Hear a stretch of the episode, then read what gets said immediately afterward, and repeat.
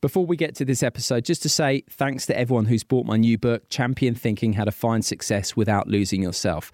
Published by Bloomsbury, the response has been terrific. It's an Amazon bestseller, it's been top 20 in the airport charts consistently, and the reviews have been terrific right across the board. And if you like this episode that you're about to hear on Flow, you'll be sure to enjoy Champion Thinking head to my website, simonmundie.com or Amazon, Waterstone, Smiths, places like that to get your copy. Many of us have those stubborn pounds that seem impossible to lose, no matter how good we eat or how hard we work out. My solution is PlushCare. PlushCare is a leading telehealth provider with doctors who are there for you day and night to partner with you in your weight loss journey. They can prescribe FDA-approved weight loss medications like Wegovy and Zepbound for those who qualify. Plus, they accept most insurance plans. To get started, visit plushcare.com slash weight loss. That's plushcare.com slash weight loss. Ryan Reynolds here from Mint Mobile. With the price of just about everything going up during inflation, we thought we'd bring our prices down. So to help us, we brought in a reverse auctioneer, which is apparently a thing.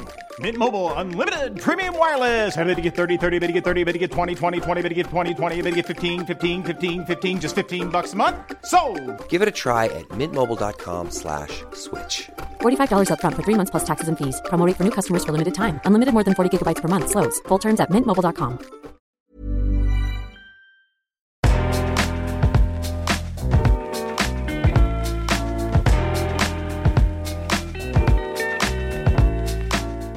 Hello and welcome to the Life Lessons podcast with me, Simon Mundie. Each week, I speak to renowned thinkers, philosophers, psychologists, scientists, sports people, and the like to explore something important about life and how best to live it. And together, we do try and answer some of life's bigger questions. And I'm delighted that my debut book, Champion Thinking How to Find Success Without Losing Yourself, is available for pre order currently and will be on general release from January the 18th, 2024. It's published by Bloomsbury. I'll link to it in the show notes, and you can head to simonmundie.com to find out more. In this week's conversation, I'm speaking to a woman recognized as one of the world's most transformative thinkers. Now, we've all heard about psychological safety in recent years and why it is so important for organizations to embrace it if they want to thrive. Well, Amy Edmondson is the woman who not only coined the phrase psychological safety, she also provided all the groundbreaking research to show why it is so important. Now, in this episode, we talk about the importance of embracing failure. Not any kind of failure, but what she calls intelligent failures. She explains what intelligent failures are, what's stopping us from embracing them, how psychological safety really fits in, and the kinds of failures that we definitely want to avoid. Amy, how lovely to see you. How are you? I'm well, thank you.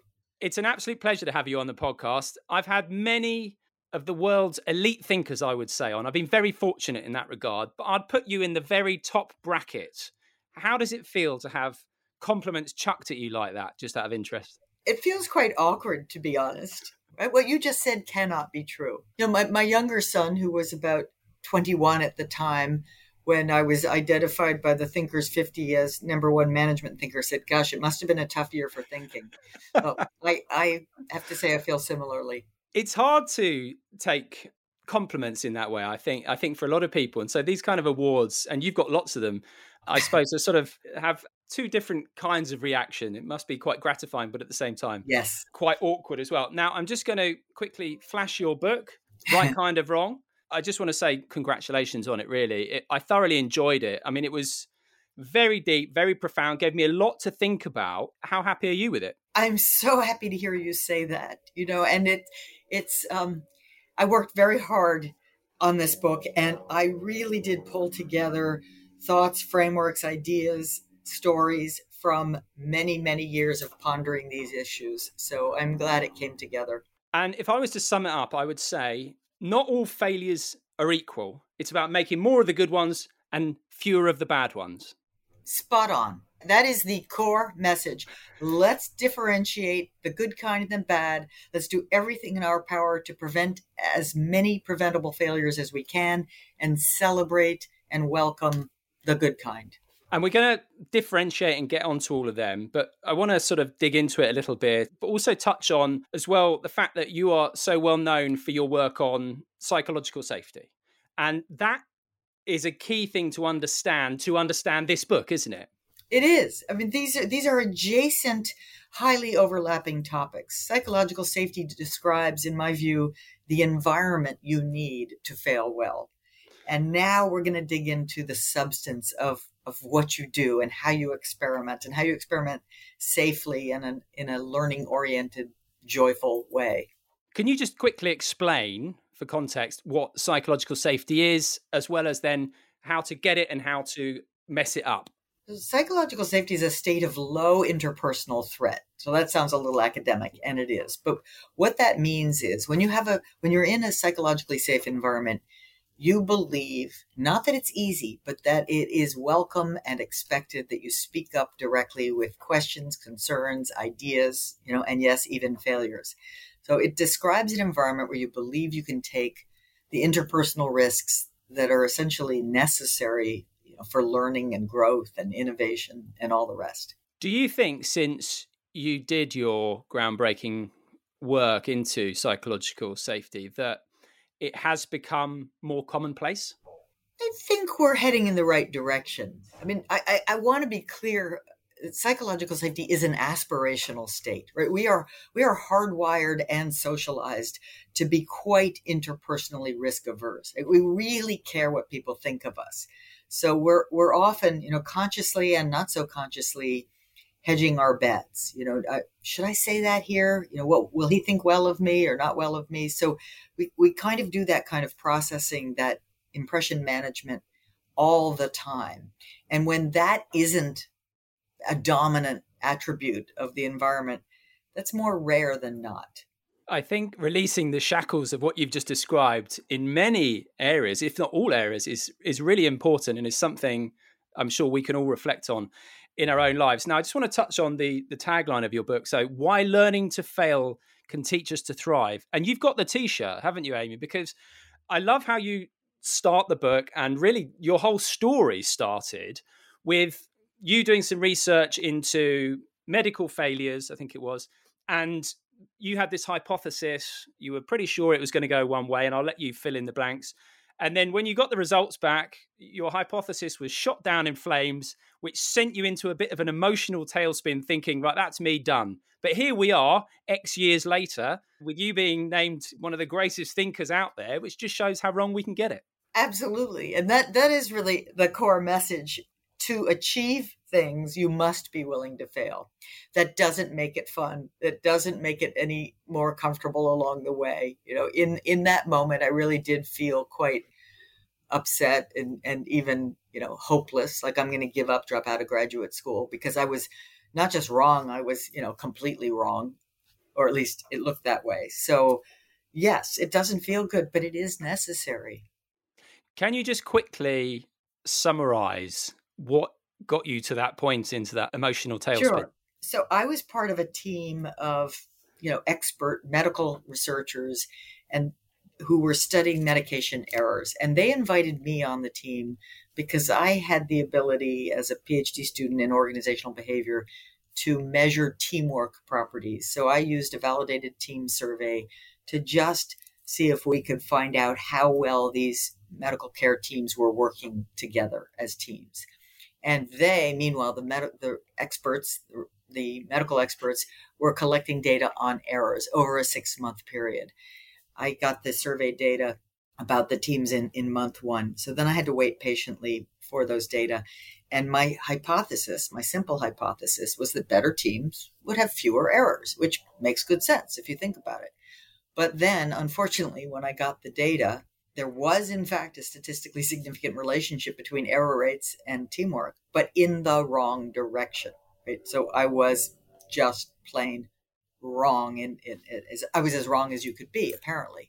And to make a long story short, what I ultimately realized was that the better teams weren't making more mistakes. They were more upfront about them. They were more willing to talk about them, to report them to the the researchers that these were happening. And they deeply understood the need to talk about these things so that you could get constantly better and safer in taking care of patients. And so that was the sort of surprise finding, the small failure that led me to think about differences in interpersonal climate across teams, ultimately, psychological safety. Wow. You mentioned that it wasn't very comfortable, but can you recall what sort of thoughts were going through your head and perhaps some of the sensations in your body as well at that moment when it was like, sure. uh oh, I mean, I, I think my my first response was just disbelief, and of course, I did. I, I just quickly looked at okay, where did I make a mistake, and I sort of walked backwards through my data analysis to see if I just made a silly mistake and put the sign in backwards or something.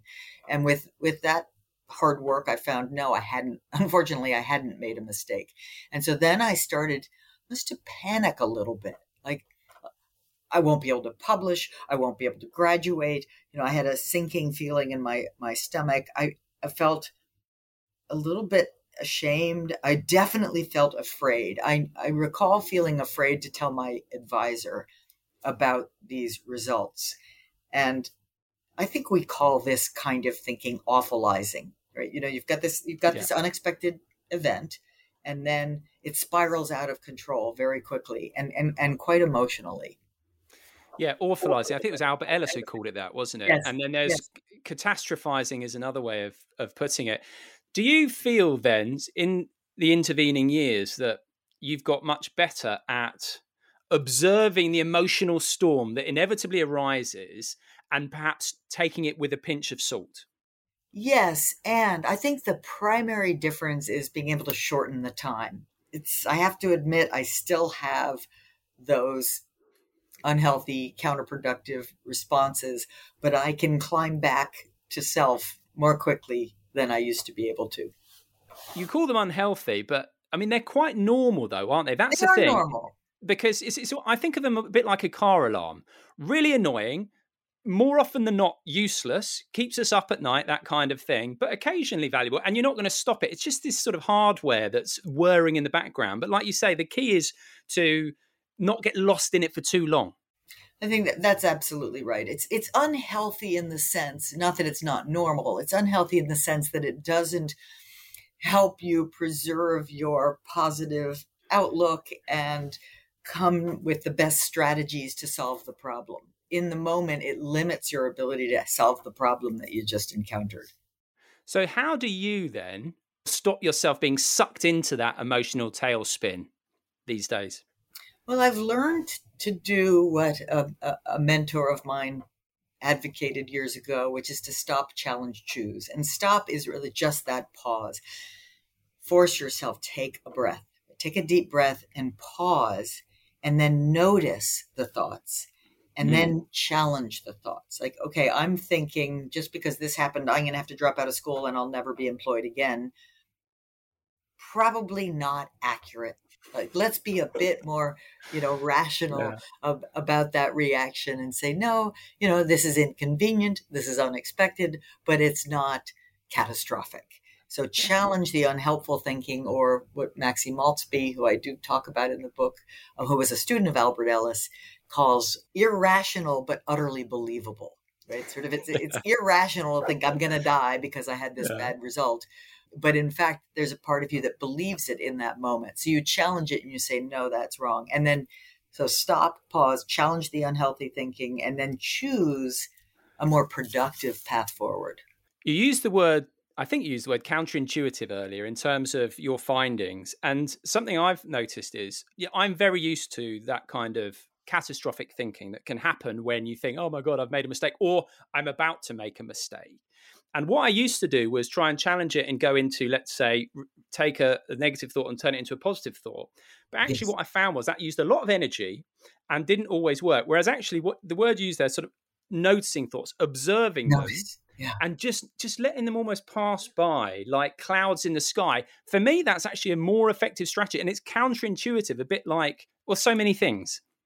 That's true because you're just asking yourself to be an observer yes of your own thinking so it's that tiny bit of psychological distance that helps you think about it more coolly and and less emotionally Now, we're going to dig into the different types of, of failure and everything like that. But I just want to talk a little bit about, about psychological safety, about creating an environment in which people can make intelligent failures, as you call them. And I was wondering, what role do you think? Because you spoke about how we are so preoccupied with how people see us. That could be our ego, our self concept that we have, and the concept that we want other people to have of us, let's say. What role do you think ego plays in psychological safety and allowing failures? Because I read somewhere, and it might have been in your book, I can't remember exactly, but that the higher up the pecker, pecking order you go, yes. the less likely you are to accept responsibility for failures and look for someone to blame.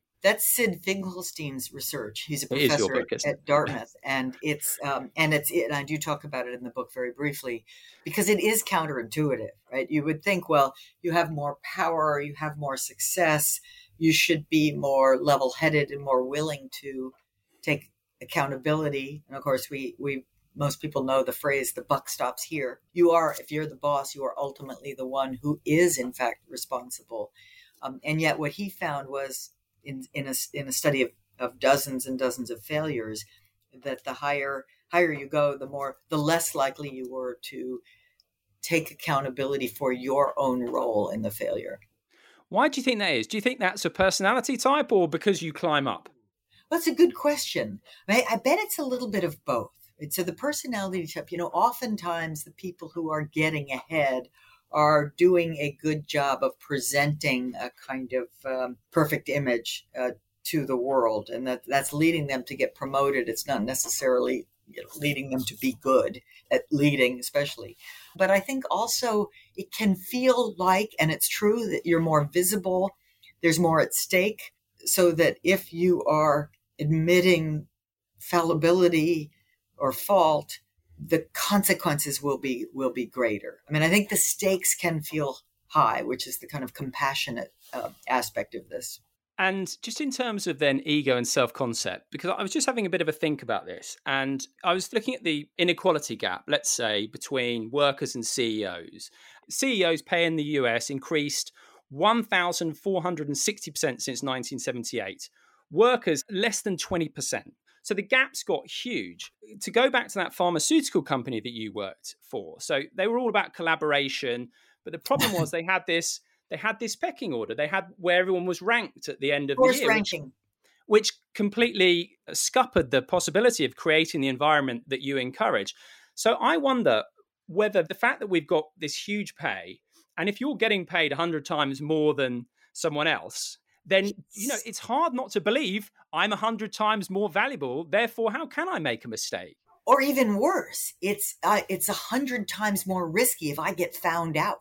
I mean, most people suffer at least to some degree from the imposter syndrome, and if you you know secretly believe wow, they're paying me an awful lot and I may not, in fact, be quite that good. How could I be a thousand times better than a middle manager or, or a you know a frontline worker. That's just not true. So the feeling of risk at being found out is that much greater. So this is a, yet yet another reason why these vast inequalities are problematic. Because if it makes it actually makes it harder for those who lead to be good leaders because they're overpaid, that's a kind of interesting idea.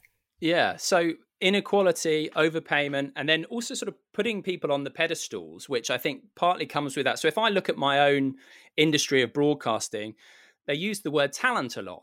It's a loaded word. And because the implication is that the people working around them aren't necessarily talented. And then you have people the special, you know, groveling at their feet and, you know, fawning over their every need. And then it's hard to not necessarily take that on board. And as you pointed out, there's probably two sides to that. There's probably a do I really deserve this? And then the other part that goes, well, of course I do, because everyone's saying I'm talent and special. So I must be. Therefore, I'm allowed to behave in this way. So this kind of whole ego, self concept, and a mental hierarchies thing seems to be really getting in the way of, of the work that you're extolling. That's right. And and another way to say that is it's really getting in the way of learning. It's very hard to learn if you already know.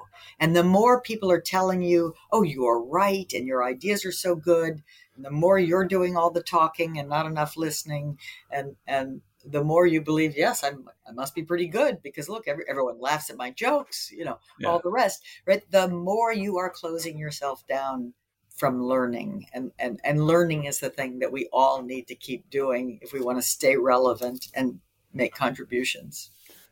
Here's a question then. How have you noticed people treat you differently as your status has risen as a thinker?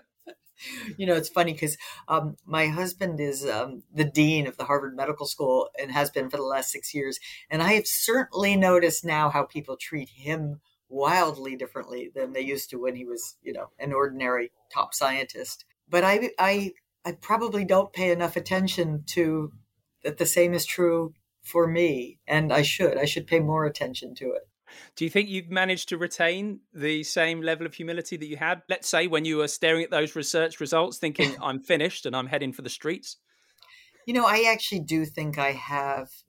And I don't want to say it's imposter syndrome, although there's always a little bit of that. But I do have this sense that around every corner that is going to be that sort of, you know, unexpected and, and deeply problematic catch that finds me out. Yeah, retaining that humility, however way you do it, right? And as you said there, you, you, know, whether it be a touch of imposter syndrome or whatever, which we all have, right? Again, I think that's just the default way our brains work. I remember yep. once doing a talk and saying, and someone talked about imposter syndrome, and I said, "Everyone, put your hand up if you've ever felt it." Everyone in the room, everyone. It's, Isn't that that's reassuring? That is very reassuring. It's very normal. It's the car alarm syndrome. In the book, you talk about Ray Dalio, and he went through a really significant humbling that served him very well. Could you just share that story briefly? Yes, you know that that may be my favorite story uh, in in the book because it comes very close to being the good kind of failure, but it misses. And here's why. So in 1982, Ray Dalio already had had about seven years of, of success in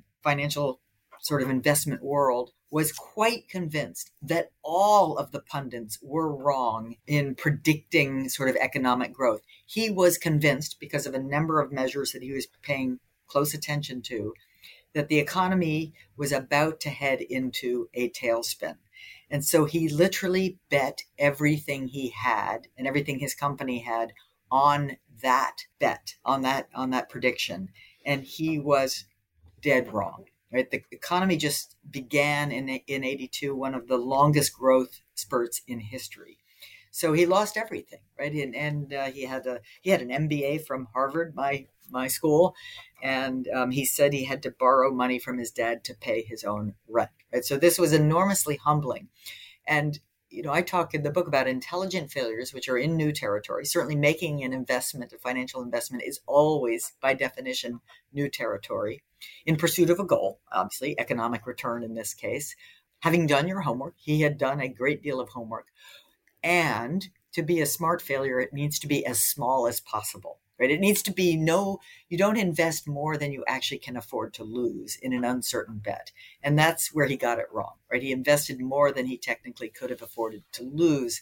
But what's great about the outcome is that it changed him because he had plenty of ego and most of it well earned but he said that he he learned to shift from thinking i know i'm right right others are wrong i'm right to thinking i wonder why i'm right which is a lovely shift right it's a small shift from confidence and ego to at least you know confidence and curiosity and that curiosity makes all the difference there's a lovely line where he says something, or it's something along these lines, which is, I want the right answer, and right. I don't care if the right answer comes from me. And that word me, that is the ego, the self concept that we need to rise above, right.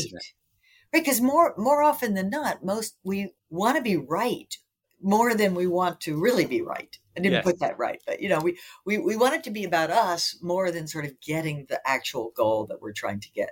It reminds me of uh, another phrase, which is we want to be right rather than happy, which often arises in relationships, for example. I'm exactly, sure. and makes us deeply unhappy. And we've come to relationships and all sorts of stuff. Right, let's define then your your three types of, of failure. So we've got intelligent failure, we've got mm-hmm. basic failure, and we've got complex failure. We want to embrace the first and avoid the latter. So I want to come to intelligent failure last? Because I want to start okay. with basic, if that's all right. I sure. mean, it is basic after all.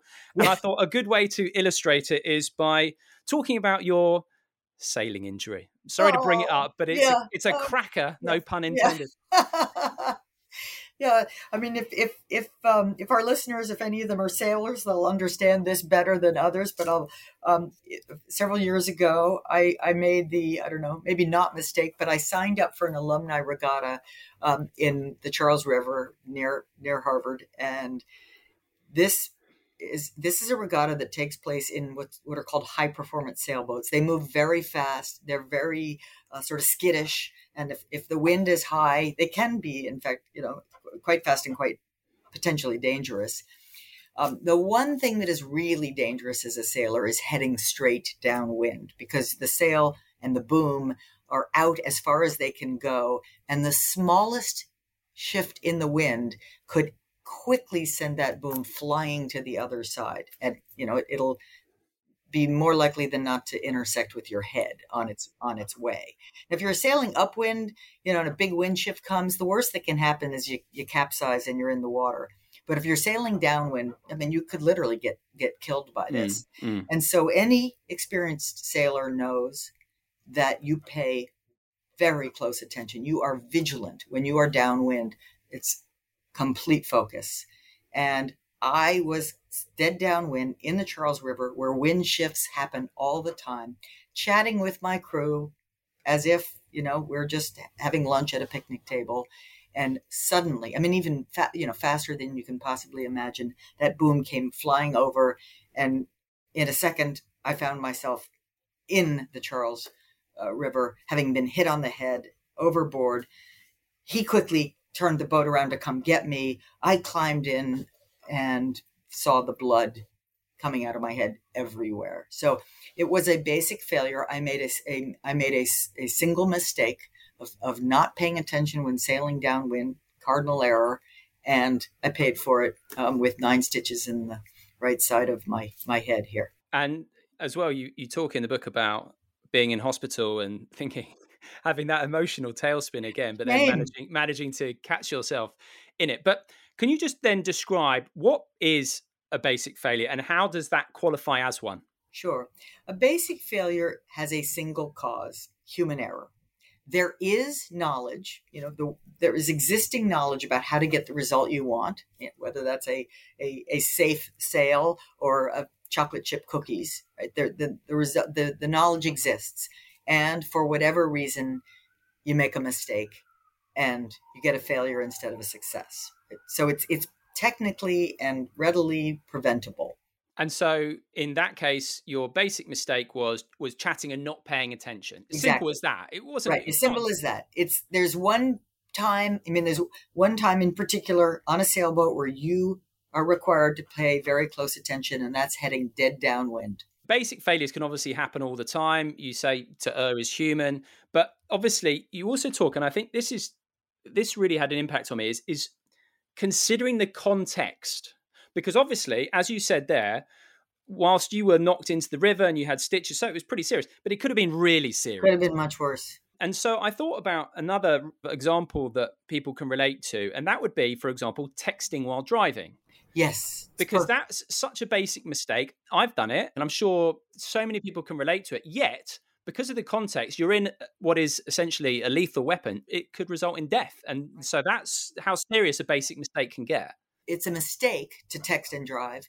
And fortunately, I guess, most of the time it doesn't result in a basic failure, the loss of life or, or you know, major damage to your car because of you know something that happens as a result of that mistake so that's part of the challenge is you know we we make mistakes all the time and that's okay and not all of them thankfully result in actual failures but we need to be aware of the context that we're in. And if you're in a context where there are high stakes particularly related to human safety you have an obligation to yourself and to others to try to be as as mistake free as you can right? Don't don't make a an avoidable mistake like texting and driving. So, for example, you might be having a chat with your spouse, she's telling you something important, and then you could be texting, right? Now, that's still a basic mistake and yes. it still could go right. punished but at the same time the context is is that much lower than than driving a car so understanding that i think is so valuable and just having those little reminders in place so How then would you suggest avoiding basic mistakes? The main way to avoid basic failures is to use the knowledge that you have. If you're, if you're trying to accomplish something, you know, baking a cake, uh, getting to your appointment on time, use the knowledge you have about how to do that and use it mindfully and, and carefully, thoughtfully. Similarly, have fun experimenting when the stakes are low. We don't have to be vigilant and careful all the time, but we do have to be vigilant and careful when, when the stakes are high. Moving on then to complex failures, which again is fascinating. So I would sum it up as, as many little things, the perfect storm, and you tell that compelling story of that poor captain destroyed mm-hmm. by loads of things going wrong and, and all the fingers pointing at him. So just again briefly, if you could just sort of share that story and the lessons from it. Yeah, so that was in 1972, one of the worst environmental disasters in history. And the, the ship was called Torrey Canyon. The captain was um, named Rugiati.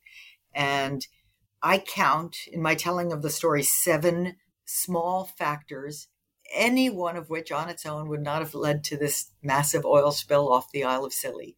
But the way they came together, indeed, the perfect storm, the many little things that all add up, led to this catastrophic failure. And indeed, he was blamed. So he was, um, he had not had quite enough sleep uh, the night before. The copy of the Channel Pilot, the, the guidebook, um, was missing for some reason. There was a small, you know, just annoying little glitch in the in in the steering.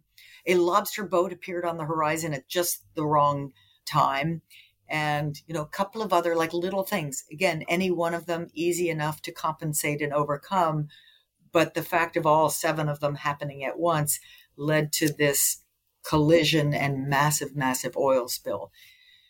The captain was blamed. The after action review, if you will, decided that he alone was completely at fault. And from my analysis of the story, I would say he was, um, in a sense, the victim of this perfect storm, far more than fully responsible. In fact, he seemed to have been a very good, experienced captain who had a big heart. And we've all had those days, right, where a bunch mm. of hmm. things just happen to come together in just the wrong way and, and lead us somewhere we didn't want to be. What role then can psychological safety and having a culture of ah. psychological safety play in stopping complex failures from happening? They're still going to happen occasionally, but from stopping them happening. And how do you get that to work? It is an extremely important question because in in my analysis, psychological safety is probably the most important factor in preventing complex failures. Most of the massive complex failures I have studied that range from you know uh, NASA shuttle disasters to um, you know much smaller sort of business kinds of failures could easily have been predict prevented had someone in the chain of events felt able to speak up in a timely way about a concern that they had. And the concerns are never like, oh, I'm 100% sure this is going to result in a disaster, but they're, huh, I see it differently. I wonder, I wonder if I'm alone. Had they spoken up, there could have been a better conversation, which more often than not could have prevented the complex failure that obviously applies to organizations, but I want to just bring it into the domain of families and relationships, if I may, because I thought yes. divorce could be a complex failure, right? Yes. Because I thought, you know, it's often it's it's oh. not one oh. thing. It's not that one no. text when she she's telling you something or he telling you something important, but it's a lot of little things. And you two speak about the importance of of speaking up, not sweeping things under the rug and everything like that. And I know in in my own relationship, obviously you have the honeymoon stage, and then all your issues start coming out, don't they? And that's a choice point. Right. right. Do I skirt around them and, and, and, and let the tension build, or do you deal with them head on at the time, which is uncomfortable, right. but gets easier over time? So I just wondered if you could talk to that a little bit. You know, I think that's a absolutely right diagnosis. I think uh, most divorces are complex failures. It isn't one thing. It's right. It's the it's the many little things that finally just come to a head, and someone or both parties declare they just don't want to be they don't want to be part of this relationship anymore. And so often, I think that's tragic. It's wasteful. It's something that didn't have to happen. These two people felt very deeply they wanted to spend the rest of their lives together. They went through all of that, and then this this failure. It's not always tragic, right? Sometimes no. yep, this is probably a good idea. These two people you know, shouldn't be together, but I think often it is wasteful.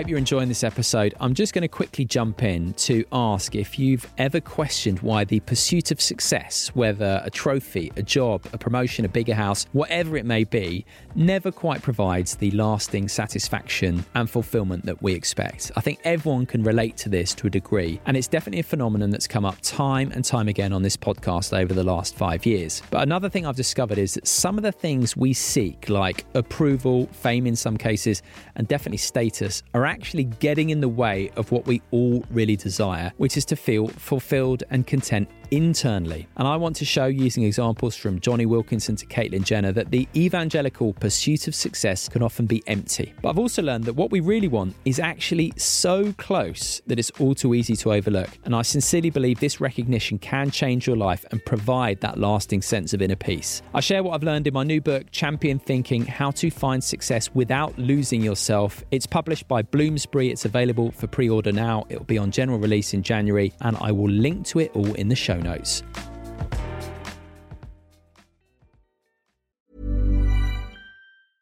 This is Paige, the co-host of Giggly Squad, and I want to tell you about a company that I've been loving, Olive and June. Olive and June gives you everything that you need for a salon quality manicure in one box. And if you break it down, it really comes out to $2 a manicure, which is absolutely insane. It's also so easy to get salon worthy nails at home with Olive and June. The difference between how your nails used to look when you did them yourself and now with the Mani system is a complete game changer. The best thing about Olive and June too is it's a quick dry, dries in about one minute, lasts for five days, and full coverage in up to one to two coats. Visit oliveandjune.com slash perfect Mani 20 for 20% off your first system. That's oliveandjune.com slash perfect Mani 20 for 20% off your first system system. Ryan Reynolds here from Mint Mobile. With the price of just about everything going up during inflation, we thought we'd bring our prices down. So to help us, we brought in a reverse auctioneer, which is apparently a thing. Mint Mobile unlimited premium wireless. Ready to get 30, 30, bit to get 30, bit to get 20, 20, 20, bit to get 20, 20, bit to get 15, 15, 15, 15 just 15 bucks a month. So, Give it a try at mintmobile.com/switch. slash $45 up front for 3 months plus taxes and fees. Promo rate for new customers for limited time. Unlimited more than 40 gigabytes per month slows. Full terms at mintmobile.com. There's never been a faster or easier way to start your weight loss journey than with PlushCare. PlushCare accepts most insurance plans and gives you online access to board-certified physicians who can prescribe FDA-approved weight loss medications like Wegovy and Zepbound for those who qualify. Take charge of your health and speak with a board-certified physician about a weight loss plan that's right for you.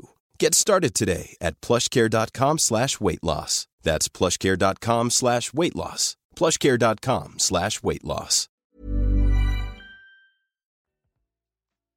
You talk about the importance of vulnerability and, for example, tough conversations. And I'm reminded of a couple I knew who were having a few difficulties and i remember him him saying that to me and i said oh would you consider getting a bit of help because they were having difficulty communicating and he said oh no we're adults we should be able to communicate properly as adults and uh, the analogy no, i always give no. is he would happily go and pay some money for help with his golf swing but when it comes to something important so that kind of vulnerability and accepting okay we're human we have weaknesses we have strengths but also really embracing those difficult conversations that's the only way to grow that's right. And it, it's so hard for us to be vulnerable with each other.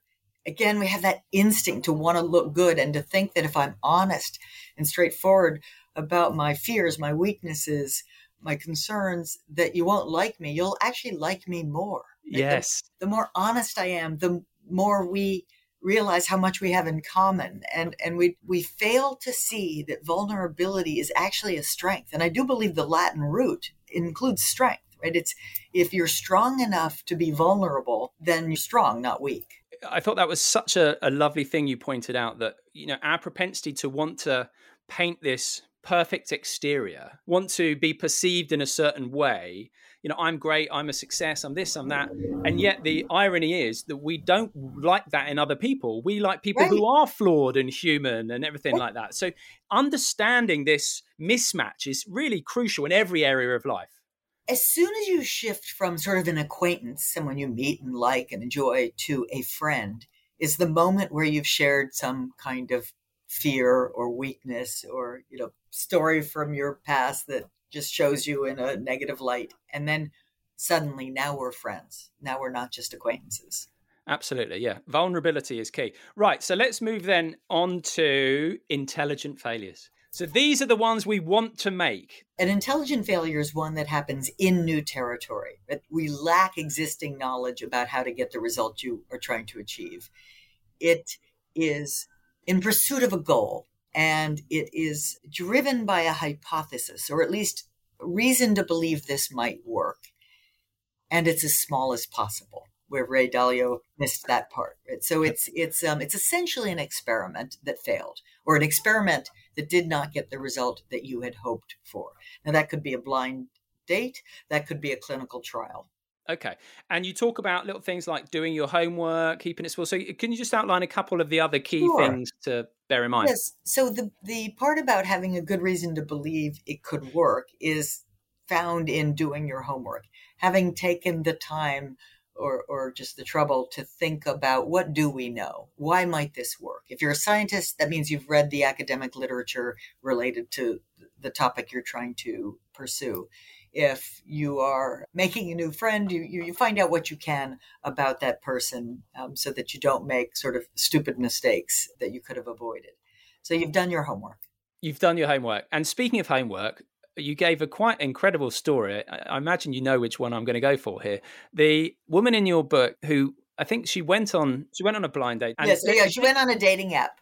She went on a dating app, met some guy who gives fellas a bad name because he absolutely wolfed down the menu, ordered loads of bottles of wine, and then slinked off, leaving her to pay. Now, that's the sort of thing that could put a lot of people off dating, but it didn't do that to her. She took the information. So, can you just talk a little bit to this? Because I thought this was, was really yeah. interesting. It's a great story. Her name is Amy Webb, uh, and she is a data scientist. So, she's a little bit of a geek, um, which is a good thing in, in, in my book. So, she took that failure to heart and said, No, I'm not going to just give up. I'm going to use it to figure out everything I can about how these algorithms work and how, how can I increase the chances that I meet someone who is, in fact, a great guy, right? The, the kind of person that I would want to spend the rest of my life with. So um, she experimented with the app to see what kinds of people they would send to different she made sort of these um, yeah. fake profiles. Uh, it's worth you know emphasizing no, nobody was hurt in this in this process to, to kind of see to try to reverse engineer the way you would find someone who was you know thoughtful and kind and adventurous and and, and basically a good guy and and she pulled it off. It really did work. That's going to some incredible lengths. I'm not sure most of us would be able to do that well, most of us wouldn't be, but she was a data scientist, right? So, and and most of us have analogous opportunities in our life, you know, where we get something wrong and we can either just give up and I'm not going to pursue that goal anymore, or we can use what we have to understand it better and experiment and try new things until we make progress in the direction we're trying to go. Something that comes to mind is that I often get young people get in touch asking for advice, let's say how to get into broadcasting or whatever it may be. And I always say, look, your 20s is a time of kind of experimentation. It's almost like a free decade. I don't know how necessarily true that is, but that's my view. You speak about your son, don't you? He was selling solar panels door to door, and you were a bit worried about him and the rejection that he might suffer, but it was really good. It reminded me, my first job out of university, or one of my first jobs at university, I was a chugger, slang for a charity mugger. Very unfair, but I was one of those people on the street trying to oh. get people to sign up for charities. And I tell you what, it was brutal. Some days was really good, but other days you want the ground to swallow you up. But I always say, whenever I see one of these people who are raising money for charities, I always say, look, this was the best job I ever did because it really taught, it toughened me up. It made you realize rejection might sting in the moment, but actually it's fine. And so now when I do broadcasting, for example, at Wimbledon, and they say, right, who wants to go and run around with a microphone in the crowd? Someone's like, oh, God, no, that's the last. I'm like, I'll do that all day long because it, it, really doesn't matter. So, first of all, props to your son. And about the 20s, what do you think? I think the 20s are the time for iteration, for massive learning. One of the mistakes I see a lot of young people make is that they'll pick, you know, job A over job B because it pays a tiny bit more, where job B would have been a steeper learning curve. Mm. It's like always choose learning in your 20s. Choose the opportunities that will give you the most stretches, probably the most failures, so that you can sort of just really strengthen your knowledge and also your failure muscles. Yeah. I went traveling for a while, and when I came back, I felt this real rush. I need to get a job, get the money coming in, or else I end up on the street or whatever it may be, that emotional tailspin. Awfulizing. It happened to be quite a fun job, and I did that for a few years, but I always had this sort of nagging sense in the back of my mind that I often say my ladder was not up against the right wall. And it wasn't until I was, let's say, 26 that I thought, oh my God, what am I doing? You know, I've trained in broadcasting and really dropped right to the bottom of that ladder to get back into broadcasting, took a huge pay cut. But I had this internal joy. And that was my sign yes. that I would was doing the right thing. And so how then would you suggest to people to to not fall for that trap that I did and that so many people do that it's like, uh-oh, got to play it safe here, as opposed to making these intelligent failures. I love the phrase, my ladder didn't feel that my ladder was up the right against the right wall. I mean, that's just, that's so evocative. And I, I had the same exact experience really, where I was actually, it wasn't until I was 30 that I went, I applied for and went to this PhD program. And so really when I realized that the wall I was supposed to be up against was academic, that yeah. I, I really love ideas. I love writing and teaching and explaining. So it's like, well, that, wait a minute. And I had not set myself, ultimately, I had set myself up for that because I'd done all these different interesting things. But I think that the, the advice is keep the reflection going. Maybe keep a journal, but just keep paying attention to yourself. What gives you joy? What feels hard, but then satisfying when you make progress in it? And just notice yourself, notice what you care about, Notice what you believe matters in the world because if you are doing something that contributes to that, you'll be energized by it. You'll be motivated by it. Absolutely. And actually, I don't regret doing that that first no. job at all because it gave me the comparison to realize that actually no that's not what i want to do and so when i found something it was such a stark comparison in terms of the enjoyment that i was getting from the experience whereas some people who actually went straight into broadcasting didn't have that comparison and so became a bit more downbeat about it earlier. So it's funny yes. how things work out, isn't it? The question Sorry. is are you working to prove yourself? You know, people think I'm supposed to be in banking or I'm supposed to make a yeah. lot of money, or are you working to express yourself and oh yes and contribute, right? Oh, I love that. Express yourself. I think that's yeah. that's fantastic. And everything I did in my 20s ultimately was absolutely critical to allowing me to become a successful academic. I couldn't mm. if I had gone to graduate school at age 22, there's just no way I, I didn't have the instincts, the intuitions, the sort of um, the things in the world that puzzled me that I then had to go and try to explain. Okay, so we want to do intelligent failures in terms of you know this willingness to to try things, whether it be in dating or in work or whatever it may be, as long as the stakes aren't too high, and really embrace that is is a way to get ahead. So that's really something you're you're really trying to yes. uh, the message you're trying to get across. And the Daniel Pinker research was really interesting about this, really back this up. So can you just talk to this a little bit? Yes, I love that work that he did. And he asked, you know, thousands of people about their regrets, which seems like a very depressing topic, but it isn't because it shows you what you care about, what you value. But the biggest regrets were essentially uniformly the things that people had not done that were stretch goals. You know, the the girl I didn't ask out in high school because I thought she was out of my league. The job I didn't go for, the race I didn't try to run. I mean, all of, all of the things that I thought about, but I was too risk averse to to go for them, and I didn't. And so regret is a it's kind of tragic in a way because you can't do anything about it. It it refers to the past. All of us can use that knowledge about what people regret later in life to remind ourselves to go for it, to pursue the stretch goals, to do the hard things. And it's okay if you come up short. Yeah. So he basically said people don't regret the things they do, but they do regret the things they didn't try to do, essentially. And Yes, it, it comes back again, doesn't it, to ego getting in the way, not falling for that emotional panic that comes with the ego of, oh my God, no, this won't work because I'm not good enough, imposter syndrome, whatever it may be, which are all, all sort of in there. Yeah. Being able to do that thing that you said right at the start about stand back, observe, and act in spite of that. Just because you have all this stuff going on doesn't mean you don't have to do it. You can still be ambitious and tr- make intelligent failures with all this stuff, emotional storm going on on the inside. It's fine. It's just a car alarm. Right.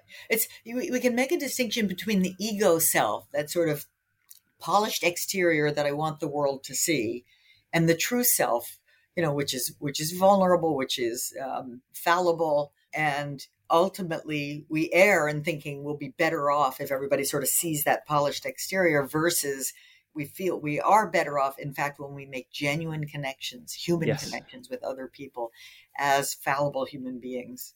Just quickly as well you talk about systems deciding how to make an intelligent failure. So the here and now and i often talk about the importance of staying in the here and now but actually the here and now versus elsewhere and later. Yeah. Yeah but think it through, right? We, mm-hmm. emotionally, we want to be here, we want to be present, we want to be in the here and now because that's all we have. And we are prone to temporal discounting, the psychologists call it, which is that sort of that that tendency to minimize some consequence in the future of something I do now. For example, just taking care of patients, I'm thinking in this moment, if I question the doctor's order, he's going to yell at me that's temporal discounting because the much more important question is if I don't question the doctor's order, that patient may be harmed later. The system thinking is fundamentally making the shift from me and now to us and later, and just yeah. being able to take that into account so that I am a little more thoughtful about some of the decisions I make. And you've come up with a brilliant two question shortlist so that you can ask yourself in the moment. Uh, so could you just talk about this? Because I thought this was, was great. It's only two questions long as well, so nice and easy to remember. So two questions. One, who and what else might be affected by this decision? And what consequences might happen later as a result of this decision? Very simple. Very simple, but very, very powerful. So, and okay, rare. could you think of a situation where those questions could be quickly applied? For example, even the texting while driving. Right. I mean, I think that's a very good one, right? Because so, first of all, you have to have that pause, enough of a pause to realize that you're about to make a decision. You know, oftentimes we're doing that texting without even thinking about it, just almost automatic behavior. So pause to say, okay, all right, if I, you know, if I text right now, I get that thing off my head that I needed to do. But if I text right now, that might in fact lead to a car crash I use the example in the book of, of my eighth grade son asking to join the travel league for the, his baseball team, which was sort of an additional set of baseball games and practices in addition to the other one he was already a part of. And of course, the easy answer is yes. You know, he wants to. He's got a big smile on his face. He's earnest. And just, I'm not saying it's the wrong answer, but it really does have major implications for the rest of the family, for the calendar, for the homework. And it's okay to make that decision to do all of those extra practices, but make it thoughtfully, or else realize no, that co- the cost is too high. And an important thing to say is embracing failure, embracing intelligent failure, does not mean embracing mediocrity, does it? No, no. not even close, right? In fact, I would argue that the people who have more intelligent failures than the rest of us are higher achievers. You know, every Nobel Prize winner, every elite athlete has embraced the intelligent failures along the way to their extraordinary successes. They just know, they appreciate the fact that if you're not willing to get it wrong in pursuit of something challenging, you might as well get out of the game. No, I thought this was fantastic. I've really noticed a lot of people at the moment like pivoting in careers. Perhaps I think COVID had this impact. People sort of reassessing and thinking, actually, do I want to be doing this for the rest of my life? I want to do something that gives me that internal joy. And so the way to do that is to just go and right. start making intelligent failures.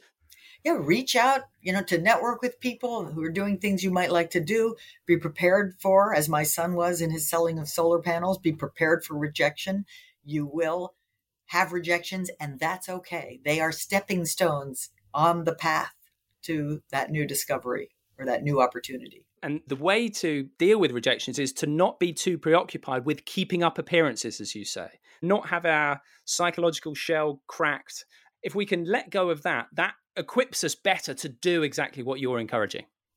Can we make a conscious choice to learn. Right? If we choose learning, we choose learning and growth over, you know, proving and looking good, It can be hard and uncomfortable in the short term. But ultimately, that's where I think real joy and happiness and, and achievement come from. So, just finally, if you had to do like a one line, what do you want people to take from this and perhaps your psychological safety work as well? What would it be? It would be that all failure is not alike. There are indeed some that we must welcome into our lives to get uh, where we really want to, to be. And we can do this by ourselves and with others. You psychological safety describes the sort of the, the, the environment we need to learn joyfully with other people, to be ourselves, and to keep stretching and learning uh, as we go. Amy, I just want to say thank you so much for writing this. I really enjoyed it. It gave me lots of really good ideas. And also, thanks for talking to me for the last hour. It's been a real pleasure. Thank you so very much.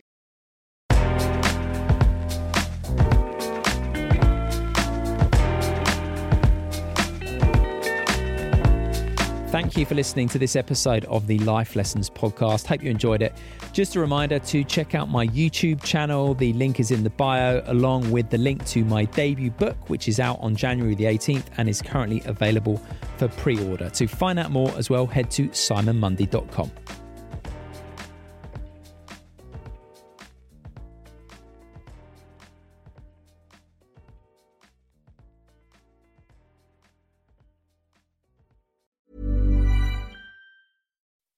When you make decisions for your company, you look for the no brainers. If you have a lot of mailing to do, stamps.com is the ultimate no brainer. Use the stamps.com mobile app to mail everything you need to keep your business running with up to 89% off USPS and UPS. Make the same no brainer decision as over 1 million other businesses with stamps.com. Use code PROGRAM for a special offer. That's stamps.com code PROGRAM. Save big money on exterior wall lights. Now at Menards. Find your style with Patriot Lighting. Exterior lights enhance the look of your home. Choose from over 50 options from Patriot Lighting. Now through May 19th, get $10 instant savings on a single qualifying purchase of $100 or more on in stock outdoor wall lights. Check out our entire selection of outdoor lights and see the rest of our deals happening now on Menards.com. Save big money at Menards. This is the story of the one. As head of maintenance at a concert hall, he knows the show must always go on. That's why he works behind the scenes, ensuring every light is working, the HVAC is humming, and his facility shines. With Grainger's supplies and solutions for every challenge he faces, plus 24 7 customer support, his venue never misses a beat. Call quickgranger.com or just stop by. Grainger, for the ones who get it done.